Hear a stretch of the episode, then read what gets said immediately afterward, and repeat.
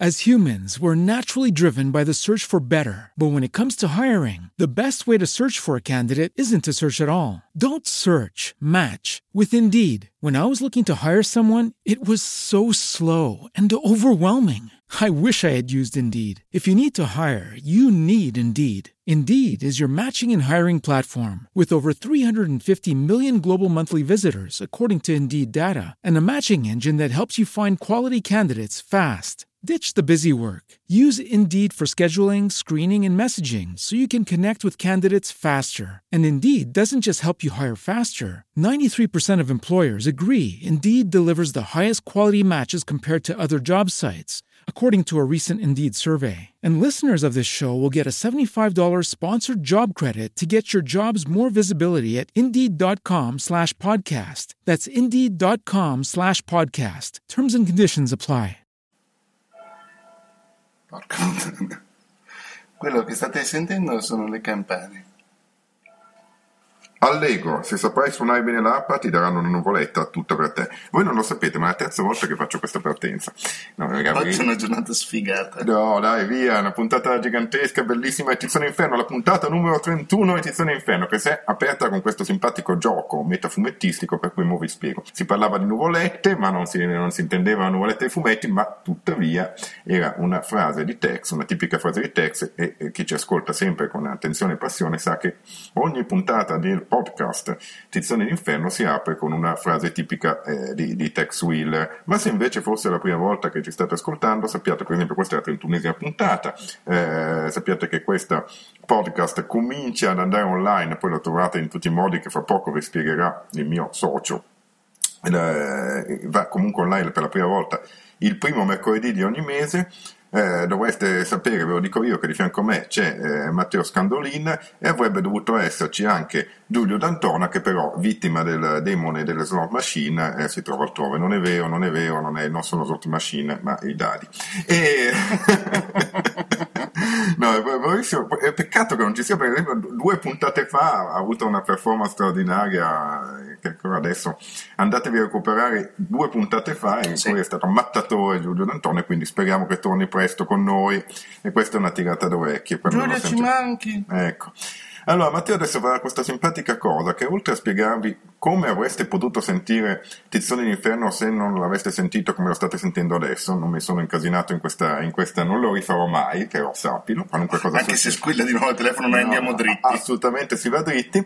Eh, dicevamo, eh, adesso vi, vi spiegherà come potevate sentire e come potreste sentire eh, Tizione d'Inferno se non fosse nel, nel, modo in cui lo state sentendo in questo momento. Ma vi dirà anche, e questo era l'oltre con cui avevo cominciato prima una frase molto meglio riuscita di questa, vi dirà anche che altri podcast potreste ascoltare, anzi secondo me dovreste ascoltare all'interno di quella piattaforma, va bene il termine piattaforma, che si chiama trasmissione.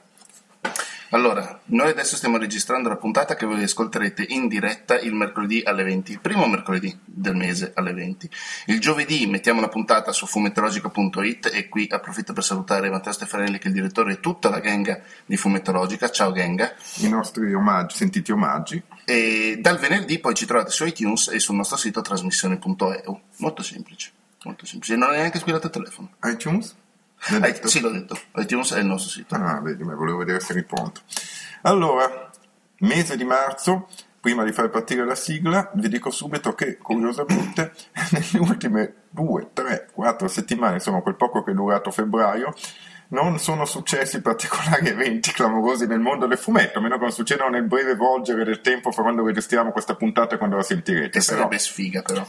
Vabbè, comunque è, questo ci deve fare, fare, una riflessione su quanto degli eventi di cui si diceva si sarebbe parlato per secoli, se ne è parlato per alcuni istanti, ma eh, questa sarebbe anche una cosa su cui riflettere dolorosamente, cioè, oppure essere lieti, non lo so, fate voi i vostri conti, però questa volta non dovrò esprimere la mia opinione pelosa e spinosa su nessun evento, eh, non ho, no, giusto, non è successo? No, che mi risulti no. No, bene. Non, si non... parla un po' di quell'evento lì, ma in relazione ai soldi che non sanno come gestire, quindi poi adesso arrivano gli squali, ah ecco vedete i soldi riusciranno a fare quello che i terroristi non sono riusciti a fare, uccideranno Charlie. Vabbè, vabbè, vabbè, forza, dai, sigla.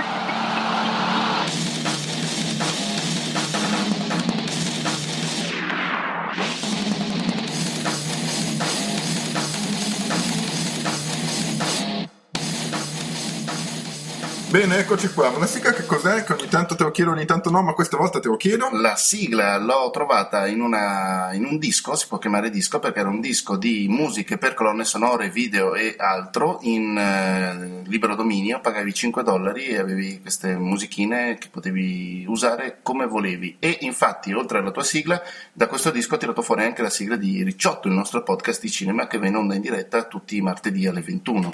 Mentre invece Coccinelle e Chucky Chucky i nostri altri due cinema e ciao, i nostri altri due podcast rispettivamente di cose belle, belle notizie e notizie divertenti e di musica hanno, c'è chi c'è che la sigla non ce l'ha, la cambia ogni settimana, ogni mese e invece Coccinelle ha una bellissima canzone alla chitarra che mette di monovore ma che non era in quel disco, un'altra canzone che ho comprato, di cui ho comprato l'utilizzo. Motivo in più per esplorare il magnifico mondo di trasmissione.eu. Bene, mese di marzo, eh, comincia tutto il rutinante no, il giro di manifestazioni fumettistiche, festival bisogna dire, ma io sono un vecchio onnese, le chiamo sempre fiere, ci sarà Mantova, ci sarà, mi troverete, ecco qualcuno intanto dice, parla anche delle tue cose, io vedete con quel profilo basso che tengo ne parlo poco, quindi vi dico un paio di cose, per esempio che mi troverete a Cartoomix, che sarà dal 13 al 15 marzo a Milano, mi troverete eh, più o meno incatenato al... allo stand di Topolino Panini, cioè con zona Panini, perché eh, saranno i giorni in cui eh, sarà uscito il numero di Topolino che conterrà fra l'altro eh, Dylan Top eh, L'alba dei topi invadenti, storia che ho sceneggiato io sul soggetto di Roberto Vecchioni, poi spunto iniziale di Tiziano Sclavi, che è, una, è disegnata da Paolo Mottura, che avevamo ospite nella puntata precedente. È una, una storia che, eh, che, fa, una parodia, una parodia nel modo disneyano, quindi un, om- un omaggio al mondo di, uh, di Dylan Dog, però insomma ne ho, ve ne ho già parlato abbastanza. Sappiate però che mi trovate lì, se volete venire a eh, insultarmi, criticarmi, portarmi dei panini, delle birre, de, del vino, eh, raccontarmi i fatti vostri limitatamente, insomma, farvi raccontare ancora più limitatamente i fatti miei, a tirarmi per la giacchetta in qualunque modo. Venite lì e insomma, dimmi quanto vi piace Tizzoni d'Inferno. Insomma, Mi metto nei panni di un fumettista esordiente, che comunque è uno che vorrebbe fare fumettista, e ti chiedo: posso portarti i miei lavori da farti analizzare insomma, per un parere? Assolutamente sì, sì, certo. no, nel senso, come la vivete voi? Eh, gli intervisti, la, la, viviamo che... Allora, io fa, sono uno sceneggiatore, cioè li scrivo i fumetti, come la cosa dovrebbe essere dovrebbe essere abbastanza nota a chi viene ah, a, sì, a cercare. Pensavo, pensavo Quindi succedono due cose, o mi mostrano dei disegni su cui in realtà non posso esprimere un parere, ma entro, entro, certi limiti, ma non è un po', insomma, dopo eh, vent'anni e passa, un, un, po' me ne, ne so, questo, questo, è vero, però diciamo non sono un disegnatore, quindi tutti i consigli tecnici su come migliorarsi o che non, non, non posso darli, mi sentirei, potrei anche, ma in realtà mi sentirei un, un pochino di usurpare il posto di qualcun altro, né posso dare un, eh, ne posso dare poi eh, un colossale aiuto e dire ti presento qualcuno perché eh, si suppone che chi fa il mio lavoro poi presenta qualcun altro che fa il suo più o meno. Poi succedono anche quei casi lì. Quindi chi mi porta dei disegni mi trova sempre un pochino imbarazzato per quanto qualcosa eh, provi a dire poi insomma mi sembra leggerissimamente fuori luogo ma questo non prendetela come una critica grossa. Chi mi porta dei suoi lavori come sceneggiatore ha il problema che leggere in faccia, come si eh suol no. dire, qualcosa è una cosa un po' lunghina, un po' imbarazzante, non è de- anche solo leggere, poi porta una sceneggiatura, un oggetto. Eh, quindi di solito dico, ah dammela che la leggerò, cosa che in realtà nel momento vi dico, questa sono formamente inter- intenzionato a fare. Cosa, fra, cosa, succede? Che sono in giro con 10.000 persone attorno che mi chiedono di fare delle cose e sono pensate che non è una roba da rostare, è una roba da, da, da lavoratore, da maestranza. Io due anni fa, due anni fa era sì, due anni fa c'ero e posso testimoniare che è un disastro. Ecco, quindi io sono in giro con questa mazzetta di foglie, di solito dentro una cartelletta un po' scivolosa, no? di plastica un po' scivolosa, cerco di ficcarmela, di solito in quel, in quel momento in, in, fiera, qualunque te, temperatura ci sia fuori, sale di 20.000 gradi, sono lì solitamente in maglietta jeans con questa cartelletta scivolosa che contiene le foglie.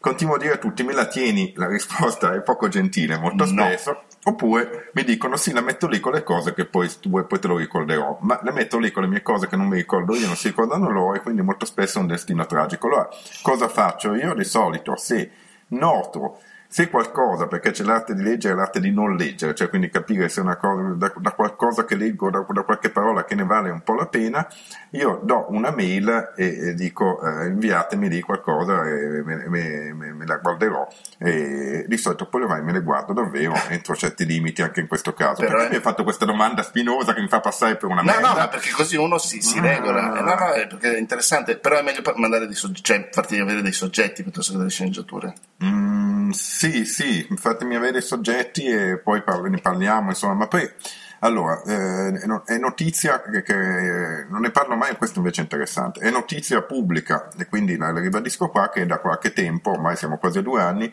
sto dando una mano eh, a Topolino eh, nella ricerca di nuovi autori. Quindi in realtà se siete nuovi autori titolati per farlo con un, un minimo di esperienza... Titolati! Scusate. Cercatemi in giro eh, alle manifestazioni di fumetto dove sono eh, potete anche mandare alla casella che è pubblica info chiocciola titofaraci.com non sto, questa è pubblica non è la, la, la trovate in giro facilmente è quella info che però spesso è molto intasata sappiate questa cosa ma quella personale se permettete. Quella personale ve la do io se volete. No non, non ve la dà Devo mandare dei soggetti e anche dei pezzettini in sceneggiature per vedere se sapete fare il lavoro. Perché? Perché in questo lavoro di scouting, mi permetto di, di chiarire questa cosa già che ci siamo, per Topolino non comprende purtroppo, anche se io lo farei perché ho questa specie di vocazione didattica, non, non comprende il fatto che io possa insegnare a qualcuno a sceneggiare. No, non posso, non è pensabile questa cosa, cioè è, è, già poi complesso stare dietro questo lavoro, non può comprendere il fatto che quindi dovreste, dovete arrivare un po' imparati, cioè sapere sceneggiare già un po'. Eh, in qualunque qualunque maniera, che abbiate rubato il lavoro a qualcun altro spiandolo, che siate imparati da soli, che abbiate fatto una scuola di fumetto perché funziona, si parla sempre male ma non è vero, le scuole di fumetto funzionano, comincia a funzionare, in qualche maniera eh, sappiate, sappiate già in qualche sceneggiare e conosciate molto, ma molto molto molto bene come l'ospite che fra poco avremo come l'ho lanciata bene sembra mentale. Sempre professionista.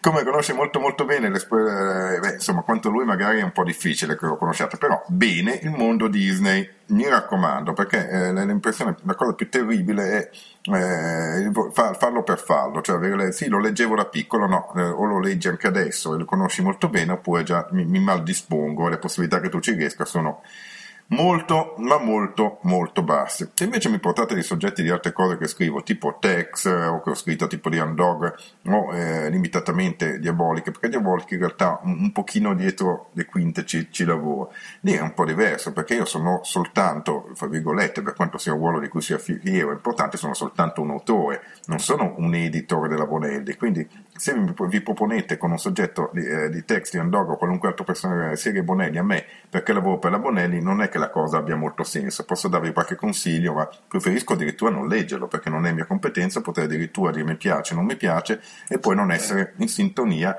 eh, con quello che ne pensa l'editor, perché capita che i soggetti li bocciano anche a me, quindi non è che sempre sono in sintonia, cioè non è che tutta la vita è un esame in questo, in questo lavoro che faccio. Un po' meno in realtà eh, questa cosa che ho detto può valere per Diaboliche, perché Diaboliche è vero, lo, anche Mario Bomboli, il direttore di Diaboliche, lo, lo, dice, lo dico io, anche mi è capitato spesso di lavorare su soggetti alturi, risistemandomeli, quindi di trovare anche nuovi autori, mi è capitato però a un livello più amicale questa cosa. E in effetti, se dovete cercarmi in giro, propormi qualcosa, sinceramente, se siete dei disneyani va bene, se, no, se, non lo siete io posso darmi una mano soltanto fino a un certo punto. Ma che bello che finalmente dopo 31 eh? puntate ho detto una cosa che era, bello, che era giusto dire fino alla eh? prima. Vabbè, Perché noi ci svegliamo presto. Eh, no? eh, ci siamo. Ma si parlava di Topolino, si parlava di chi lo conosce bene, si parlava di un, un autore eh, molto molto importante, un, un autore... Eh, eh, che, che, della mia generazione, insomma, me lo, sono sentito sempre a fianco, me lo sono sentito, insomma, con cui mi sono confrontato anche, ed è una cosa bella e positiva da dire. Eh, si, chiama, si, chiama, Andrea Castellano, ma tutti lo conoscono come Casti. Io l'ho conosciuto ai tempi di Lupo Alberto e poi l'ho visto a Topolino, esplodere e diventare uno degli autori più importanti eh, di questi ultimi 15 anni, insomma, 15-20 anni. E succede che nel numero 3094 che esce fra un paio di settimane mentre vi parlo e sarà durante, mentre, mentre questa puntata di marzo eh, eh, sarà online a parte che lo resta per sempre, insomma, è, è, numero, un numero che esce questo mese, diciamo. Ci sarà non solo la presenza di Dylan Top che ho scritto io, ma anche la presenza di eh, la terza o forse terza e quarta puntata assieme, adesso li chiediamo, di Topolino e l'impero sotto zero, una storia eh, che vede eh, Topolino e Atomino assieme, adesso Atomino BB, bella, bella riscoperta di, di, casti, bello riutilizzo di casti, eh, un, una storia che, eh, che Casti ha scritto e anche disegnato e cioè, vede, queste, cioè, vede assieme nello stesso numero. Questi, secondo me era capitato. sono io che la sto sfogliando. Eh, secondo me questa cosa era capitata a mia memoria soltanto nel numero 3000, che io e lui ci trovassimo sullo stesso numero. Perché? Perché siamo così bravi che quando c'è la nostra storia, beh, certo, domina il numero, quindi no, no, va bene, sto dicendo un sacco di minchiate. Scusami, posso fare un attimo il, il, il piaggetto? La storia di apertura del numero 3000 che, che hai scritto tu era molto bella. Grazie, questo è bene. Hai fatto bene a ricordartelo perché ci avevamo messi d'accordo. Chiamiamo caso. Pronto? Chi è? Pronto, ma, ma eh, noi volevamo parlare con un noto e serissimo autore di, di, di fumetti di Topolino, ma... Sì, sì, sì, ma chi è? Siamo quelli di Tizzoni d'Inferno, eh, noi volevamo parlare... No, con... Non compro niente, non compro niente. Tranne Topolino il mercoledì notte, lo mandano gratis. Allora, non compro niente. Questo per farvi capire con quanto siamo seri, no? Quanto, quanto siamo seri, io sono io Tito, sto facendo il mattacchione. Ecco, avevo che ero molto molto preoccupato, ero molto preoccupato.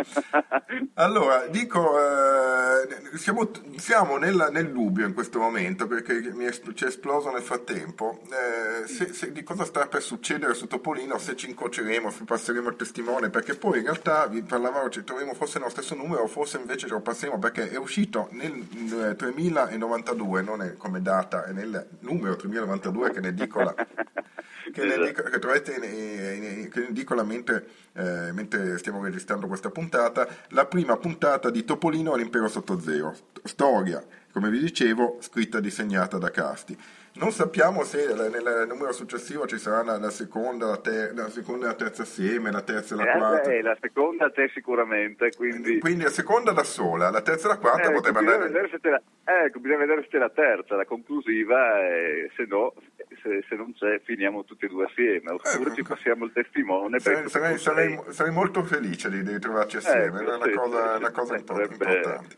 Insomma, eh, dicevo, io eh, Casti l'ho conosciuto eh, è una cosa che si dice poco, in realtà l'ho conosciuto, ci incrociavamo in un'epoca in cui entrambi abbiamo lavorato anche a Lupo Alberto, stata, io quasi comincio da lì, è stata una bella esperienza, ne parli, se ne parla poco di questa tua esperienza, eh, io sì, mi ricordo sì, qua, sì, quanto, era, quanto, era, contento quanto era contento Silver, eh, come era stata questa, questa cosa? Eh, come, forza, me ho ricordi un po' lontani, tu avevi lavorato... Sì, sem- eh, ormai sembrano lontanissimi, in realtà sì, se ci penso sono passati uh, eh, 22 anni, quindi eh, il tempo passa, ecco, quindi eh, io ho iniziato con Cattivic, poi su Lupo Alberto alla fine degli anni 90, eh, è stato un periodo diciamo un po' eh, avventuroso, un po' perché erano i miei primi passi diciamo nel fumetto, no? quindi è stato lì che mi sono fatto le ossa.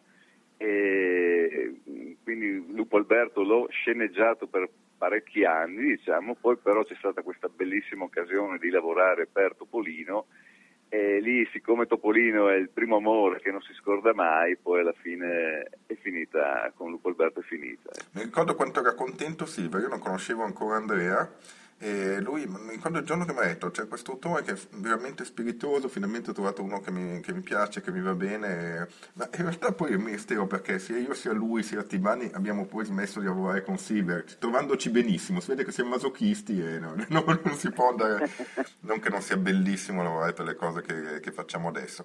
Amore di, eh, di, Andrea per Topolino che è la Pensavo lo chiamassi amore. Ah, vabbè, fa di noi, noi ci vogliamo molto più bene di quello che la gente pensa, lo chiamo abitualmente così. No, volevo dire, l'amore di, di, uh, di, di Andrea Pettopolino è un amore ovviamente per la testata, per il settimanale, ma uh, mi viene, parlo per lui tranquillamente sapendo di non sbagliare, ma è anche e soprattutto per il personaggio.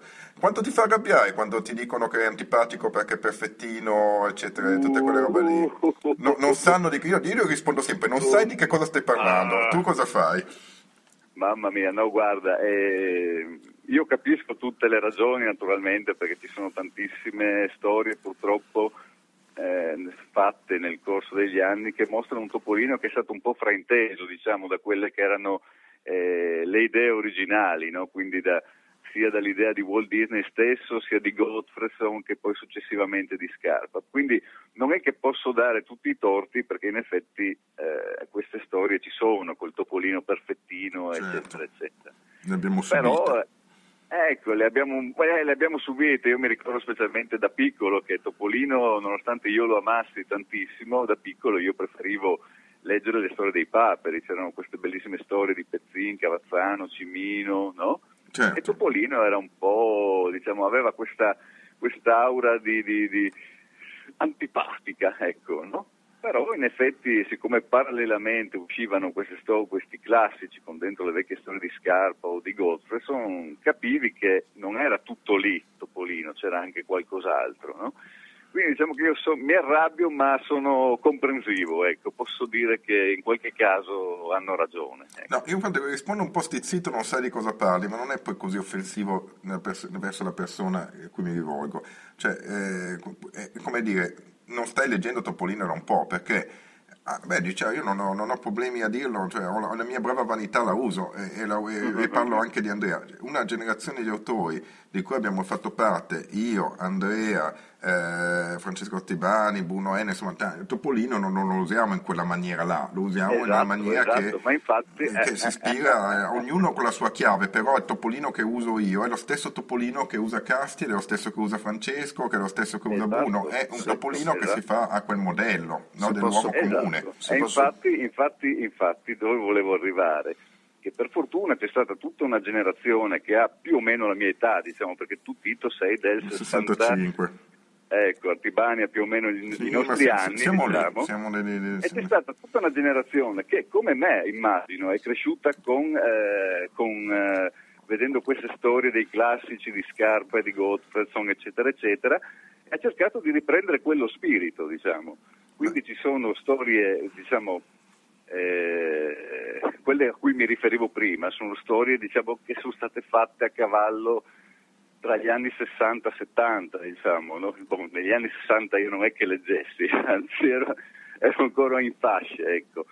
però eh, posso capire che eh, una generazione che è venuta su, eh, tra l'altro magari non fedele al giornalino, nel senso che non è che lo compra sempre, certo. quindi non riesce, magari ti becchi due storie di Topolino di fila antipatico e dici ah questo è Topolino, no? Io se posso... Realtà, appunto, se posso portare la mia esperienza da lettore, infatti quando io ero piccolo e leggevo Topolino tutte le settimane, anch'io avevo più piacere a leggere i paperi e quando poi, vabbè, per motivi economici fondamentalmente ho smesso quasi tutti i fumetti che leggevo, ho conosciuto Tito, ah, è, quello, è, è quello che sceneggia Topolino, ho detto minchia che palle, perché non sceneggia le storie dei paperi? Poi ho letto le sue storie e da lì ho ricominciato a leggere, non dico frequentemente, però spesso Topolino e effettivamente il personaggio è un'altra cosa rispetto a quello che ricordavo io. Ma è anche un bel personaggio da sceneggiare, cioè, di, di, perché è un bel esatto. personaggio da sceneggiare? Tutte le volte lo dico io annoio, dillo tu. Per una volta saranno le stesse cose che avete sentito dire da me, cari ascoltatori, ma sentitevele dire anche da Casti, perché Topolino è un bel personaggio da sceneggiare, da usare, da usare come esatto, protagonista della esatto, storia. Dai, raccontacelo tu.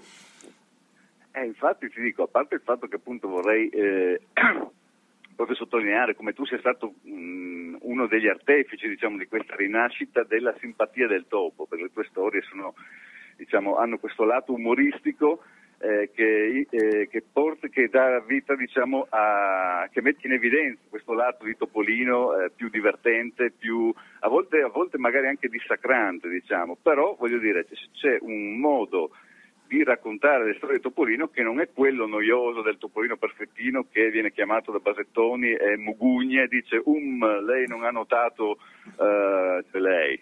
Sì, Ricordiamoci che si, danno, che si, danno, del voi i nostri personaggi, ecco. Voi non avete notato questo indizio, allora lì fai un Topolino che sta sulle scatole, no? Quindi se uno riesce ad uscire da questo schema che non si sa da dove salti fuori, perché alla fine non è che c'è stata una direttiva uh, dall'alto diciamo, di fare le storie con Topolino Detective, no? È stata una cosa che si è sedimentata negli anni e che poi magari alcuni autori eh, hanno, hanno, perseguito per troppo tempo, senza cercare, eh, come si dice, delle deviazioni da quel canovaccio lì. Caso impossibile, Basettoni chiama e Topolino risolve, no? Che poi è meglio Quindi... farlo cascare dentro nelle cose, Topolino, con la esatto, sua certo, con la curiosità, esatto, un po' se le va a esatto. cercare, altrimenti che lo è, però con la curiosità, non che è pronto e così non, non è esatto. poliziotto dilettante, è uno che gli piacciono i misteri, è molto incuriosito, vuole sempre andarci a fondo, è esatto. anche un po' che ci casca dentro proprio, a casa sua arriva un tizio e gli dice andiamo di qua, che gli atterra l'astronave in giardino, cioè così, bisogna farlo precipitare dentro nelle storie, no?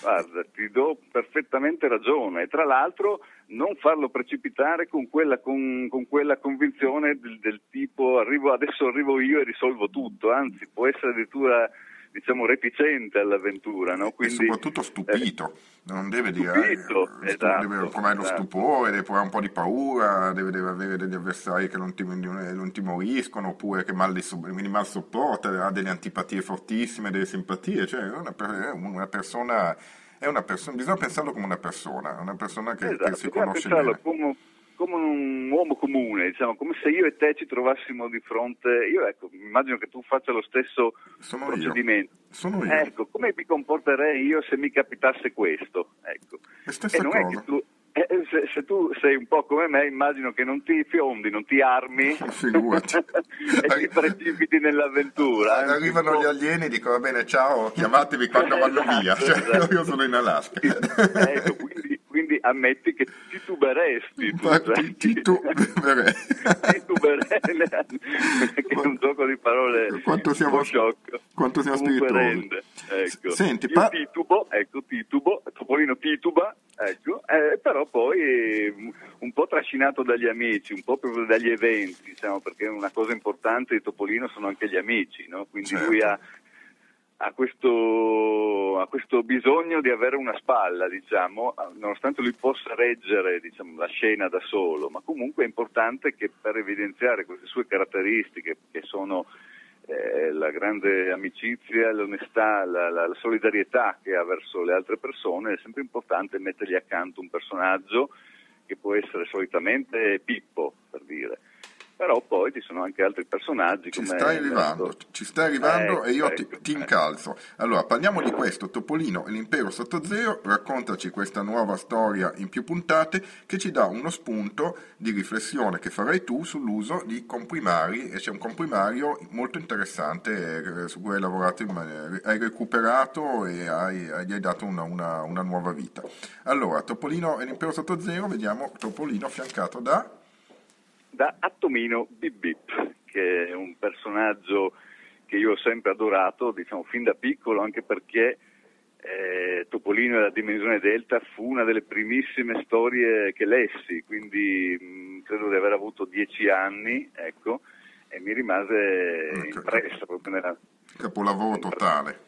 Un capolavoro totale di, di Romano Scarpa. Eh, per farti l'esempio, appunto, in quegli anni, credo fosse un classico del 76-77, di quegli anni lì, quindi io avevo dieci anni, quindi puoi immaginarti a un bambino di dieci anni ritrovarsi di fronte a una storia che è praticamente perfetta, perché ha tutto, l'avventura, il mistero, eh, l'umorismo, eh, una specie di, di, Indiana Jones ante litteram, nel senso che un film, un film a fumetti, ecco, quindi quel personaggio lì che, che, che è un atomo ingrandito due biliardi di volte, eh, quella volta mi colpì tantissimo, poi ebbi modo anche di leggere le storie successive, quindi altre stupende storie come eh, la collana Chiricahua, l'imperatore della California, ecco, hai citato proprio i miei, cioè la collana è proprio quella su cui mi sono formato praticamente come autore, continuo a riscrivere alcune cose che ho trovato in quella storia.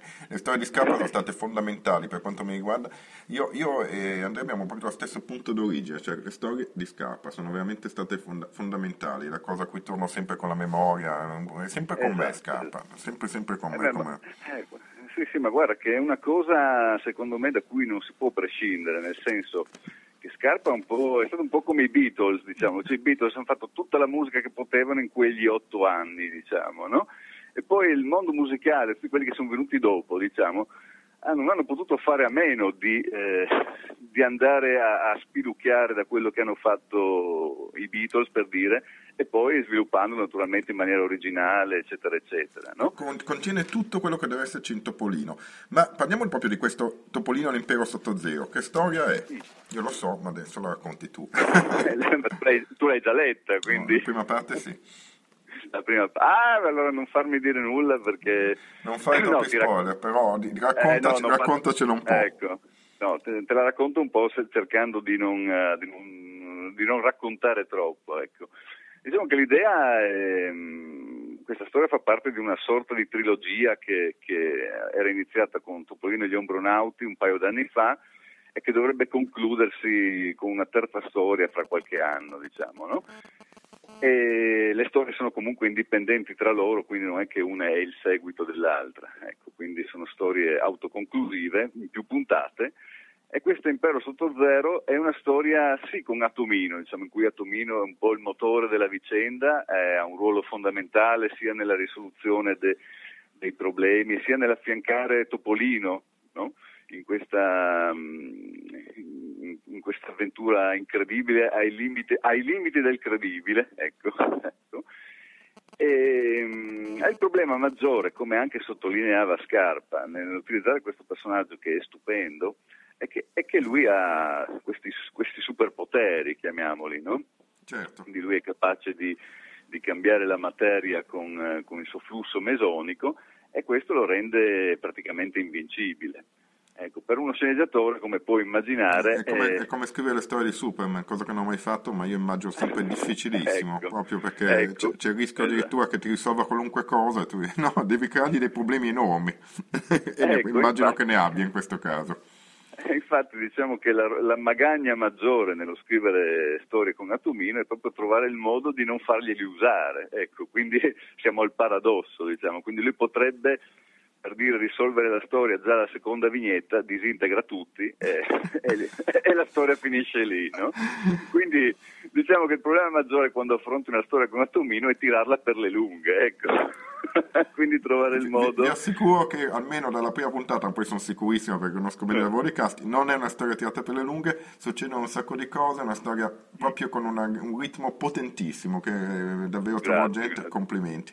Passiamo alla classica doma- alle classiche due domande che, che, che facciamo in coda, ma che sono allora, parlaci di qualcosa che stai facendo adesso, anche più di una cosa, e dopo ti chiederò di consigliare un fumetto a chi ci ascolta. Che cosa stai facendo, che cosa farai? Puoi anche dire un po' di cose, non è che... Immagino, spero ah, che siano tante. a cosa sì, stai lavorando sono... e a cosa lavorerai? Ecco, non sono tantissime, diciamo, perché sono un attimo, diciamo... Eh, sto progettando cosa fare, quindi sono molto, molto impegnato su, questa, su, questi nuovi episodi di Darkenblot, che è questa saga che vede Topolino eh, recarsi in questa, in questa sorta di, di, città del futuro, anche se in realtà la città eh, che si chiama Robopolis è una città dei nostri giorni, solo che è una sorta di, di città in cui la tecnologia è, è, è come si dice, c'è lo stato dell'arte e della tecnologia, quindi abbiamo un sacco di robot, di macchine avveniristiche, eccetera, eccetera. È una storia abbastanza complessa questo terzo, questo terzo ciclo e mi sta prendendo davvero tantissimo tempo perché è un po' come fare un, pu- un puzzle, no? Certo. Cioè, tu i pezzi ce li hai, cioè ce li hai nella, nella tua mente ci sono tutti questi pezzettini, no? Per cui sai che alla fine il disegno completo verrà fuori, però devi trovare il modo di incastrarli tutti assieme in modo da creare una storia coerente. La storia sarà disegnato da, come sempre da Lorenzo Pastrovicchio. Ci salutiamo, e... poi, poi ospiteremo un amico ecco, comune, un disegnatore, un disegnatore ecco. potentissimo bravi, guarda, di, bravissimo. Molto, molto spettacolare, un, un, un, esatto. una vena spettacolare molto accentuata, davvero. Riesce esatto, a esatto. fare dei tavoli molto, molto potenti. E anche un grande amore esatto. per la classicità di Topolino, fra l'altro. Quindi... Sì, sì, ma infatti una cosa che, che mi piace del, del, lavorare con Lorenzo è che si adatta a, a, quello che stai facendo, nel senso, con Lorenzo abbiamo fatto delle storie anche di stampo più classico, quindi un po' stile Gottfredson. Quindi, certo, lui ama molto ecco, quelle cose Ecco, però nel momento vedi, in cui mh, facciamo qualcosa di, di più, mh, tra virgolette, moderno, come può essere Topolino contro questi, questi esoscheletri, contro questi robot, eh, Lorenzo tira fuori la sua parte, eh, chiamiamola picappica, no? Certo. Quindi ecco, lì si scatena su queste cose qua, è bellissimo lavorare anche perché, con lui perché appunto c'è questo interscambio di idee che dopo lui realizza sulla carta. Andrea, siamo arrivati al momento fatidico, ma so che sei preparato. Consiglia un fumetto a chi ci ascolta. Allora, Stupi, a parte naturalmente... Stupiscili. a parte naturalmente Scarpa, che sarebbe scontatissimo, diciamo. C'è un fumetto che io consiglio sempre perché... Eh, perché lo considero, a parte l'impressione che ha fatto a me, quindi eh, che, che, penso possa ripetersi eh, su, su, su, un altro lettore, che è Nausicaa di, eh, di Miyazaki. Ustia. È un fumetto? Sì, è una cosa leggerina, diciamo. No, no, ma complimenti per il consiglio. Ottimo consiglio. ecco. No, io penso è, un, è una storia, un'avventura diciamo, di fantascienza post-apocalittica, ma che contiene tutto diciamo, quello che dovrebbe contenere un fumetto, quindi eh, disegni fantastici, dialoghi stupendi, personaggi splendidamente caratterizzati, eh, una storia che insegna anche perché si sviluppa in una maniera che tocca veramente tu, tu, gli, tutti gli argomenti che un fumettista magari si, o, un, o, un, lettore si ritroverebbe ad affrontare nella vita, quindi l'amicizia, l'amore, l'ecologia, il, il, pensiero, da, il pensiero, che va al futuro, no? Quindi cosa succederà di noi se continuiamo a fare queste cose qua. E quindi ti dico, questo fumetto a me ha tantissimo impressionato e ogni tanto quando ho quei 4-5 giorni in cui non ho niente da fare me lo rileggo perché è un bel tomo. Ecco. E lo consiglio, per, ecco, lo consiglio vivamente. Ecco. Un bellissimo consiglio e io saluto Andrea, è stato davvero bello fare questa puntata che attendevo da tempo che fosse il pretesto giusto per fare, finalmente l'abbiamo fatta. Grazie di tutto, delle cose bellissime che hai detto e buon lavoro. Grazie a voi, ciao a tutti. Ciao, ciao grazie. Bene, questo era Casti, Andrea Castellan, è stata veramente una bella chiacchierata che avevo troppo lungo rimandato, me ne rendo conto, si cerca sempre un pretesto, un po' se volte che voglio intervistare qualcuno che mi va, lo, lo intervisto e basta, non, non aspetto di trovare l'occasione giusta. Ed è stata una, una, una puntata all'insegna del, del mondo disneyano, ancora una volta, ma insomma è un mondo questo di Topolino del fumetto disneyano italiano che sta vivendo un, un, buon momento, un momento molto fertile, io sono felice di essere qui, ma non, insomma, anche altrove succedono cose, cose, molto importanti, quindi mi sono dimenticato eh, colpevolmente che eh, cioè, è uscito il testo di Serpieri, che eh, al di là che può piacere o meno, eh, però è una proposta di un, un nuovo formato bonelliano eh, in, in, edicola, eh, pare che sia partito molto bene, insomma è un, esempio della sperimentazione della vitalità che c'è per esempio in casa Bonelli, si stanno lavorando eh, su Diabolic, su nuove cose, eh, che, sorprendenti anche in questo caso su nuovi formati, appena potrò dirvi di più ve lo dirò, ma sappiate che sono in arrivo cose grosse, insomma il fumetto italiano popolare è per non dire quello d'autore, in realtà è, è molto molto vitale. Eh, io sono, sarò ero Tito Faraci, questa è stata la trentunesima puntata di Tizioni d'inferno. La e ci sono un sarà... sacco di novità in realtà Tito anche per quel che riguarda i nostri podcast, ma ancora non possiamo dirle. Ecco, qualche qualcosa magari vi siete accorti, per esempio vi siete chiesti perché non c'è stata la musica questa volta? Eh. Perché... Eh, eh, fa tutto parte di un piano, come i Siloni di Battista Galattica noi abbiamo un piano e torniamo in diretta mercoledì primo aprile Primo aprile, sì. sarà un pesce, sarà un, pesce, sarà un okay. pesce nell'aprile, no, poi se non facciamo la puntata diciamo, ah, era lo scherzo, no, no, siate qua eh, dal primo di aprile per la 32esima puntata e ora, come direbbe Tex, ma prima saluto, scusate, Matteo Scandolini e saluto immeritatamente ecco, Giulio D'Antona. immeritatamente piace. Come direbbe Tex, questo uccellino canta bene ma non mi convince.